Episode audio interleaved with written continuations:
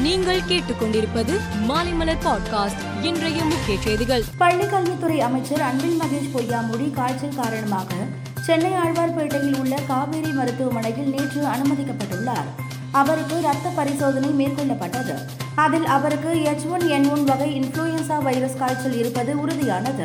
காங்கிரஸ் கட்சியின் முன்னாள் தலைவர் ராகுல் காந்தி எம்பி கன்னியாகுமரி முதல் காஷ்மீர் வரை ஒற்றுமை பயண பாத யாத்திரை நடத்தி வருகிறார். நாளையுடன் ராகுல் காந்தி கேரளாவில் தனது பாத யாத்திரையை முடித்துக்கொண்டு மீண்டும் தமிழகத்திற்கு வருகிறார்.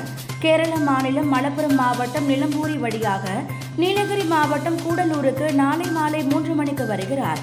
அங்கு தமிழக காங்கிரஸ் கட்சி சார்பில் உற்சாக வரவேற்பு அளிக்கப்படுகிறது.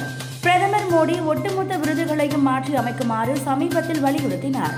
இது தொடர்பாக எட்டு விதமான அறிவியல் மற்றும் சுகாதார துறைகளின் செயலாளர்களுடன் மத்திய உள்துறை செயலாளர் அஜய் பல்லா ஆலோசனை நடத்தினார்.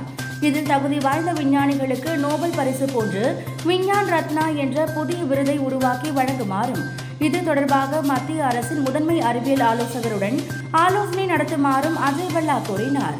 பிஎஃப்ஐ அமைப்பு இந்தியாவில் செயல்பட ஐந்து ஆண்டு காலம் தடை விதித்து மத்திய உள்துறை அமைச்சகம் உத்தரவிட்டுள்ளது. உடனடியாக அமலுக்கு வரும் இந்த தடை உத்தரவு அதன் துணை அமைப்புகளுக்கும் பொருந்தும் என்றும் அறிவிக்கப்பட்டுள்ளது. வங்காளதேசத்தின் பஞ்சகர் மாவட்டத்தில் உள்ள போடா பஞ்ச்பீர் மரியா மற்றும் பங்கரி பகுதிகளைச் சேர்ந்த பக்தர்கள் துர்கா பூஜை விழாவில் பங்கேற்க படகு மூலம் போதேஸ்வரி கோவிலுக்கு பயணம் மேற்கொண்டனர். கரடோயா ஆற்றில் சென்று கொண்டிருந்த அவர்களது படகு அதிக பாரம் காரணமாக கவிழ்ந்ததில் எட்டு குழந்தைகள் பனிரெண்டு பெண்கள் உட்பட அறுபத்தி நான்கு பேர் உயிரிழந்து உள்ளனர்.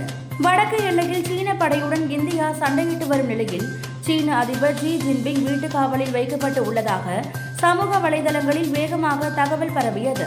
இந்நிலையில் சீன அதிபர் ஜி ஜின்பிங் பீஜிங்கில் நடந்து வரும் கண்காட்சியில் பங்கேற்றார். இதன் மூலம் வீட்டு காவலில் வைக்கப்பட்டு உள்ளதாக வெளியான வதந்திகளுக்கு அதிபர் ஜி ஜின்பிங் முற்றுப்புள்ளி வைத்துள்ளார். இந்தியாவில் சுற்றுப்பயணம் மேற்கொண்டு உள்ள தென்னாப்பிரிக்க கிரிக்கெட் அணி இந்திய அணியுடன் டி டுவெண்டி போட்டிகள் மற்றும் மூன்று ஒருநாள் போட்டிகள் கொண்ட தொடர்களில் விளையாடுகிறது. முதலில் டி டுவெண்டி போட்டி தொடர் நடக்கிறது. முதல் போட்டி இன்று கேரள மாநிலம் திருவனந்தபுரத்தில் இரவு ஏழு மணிக்கு தொடங்குகிறது. மேலும் செய்திகளுக்கு மாலைமலர் பாட்காஸ்டை பாருங்கள்.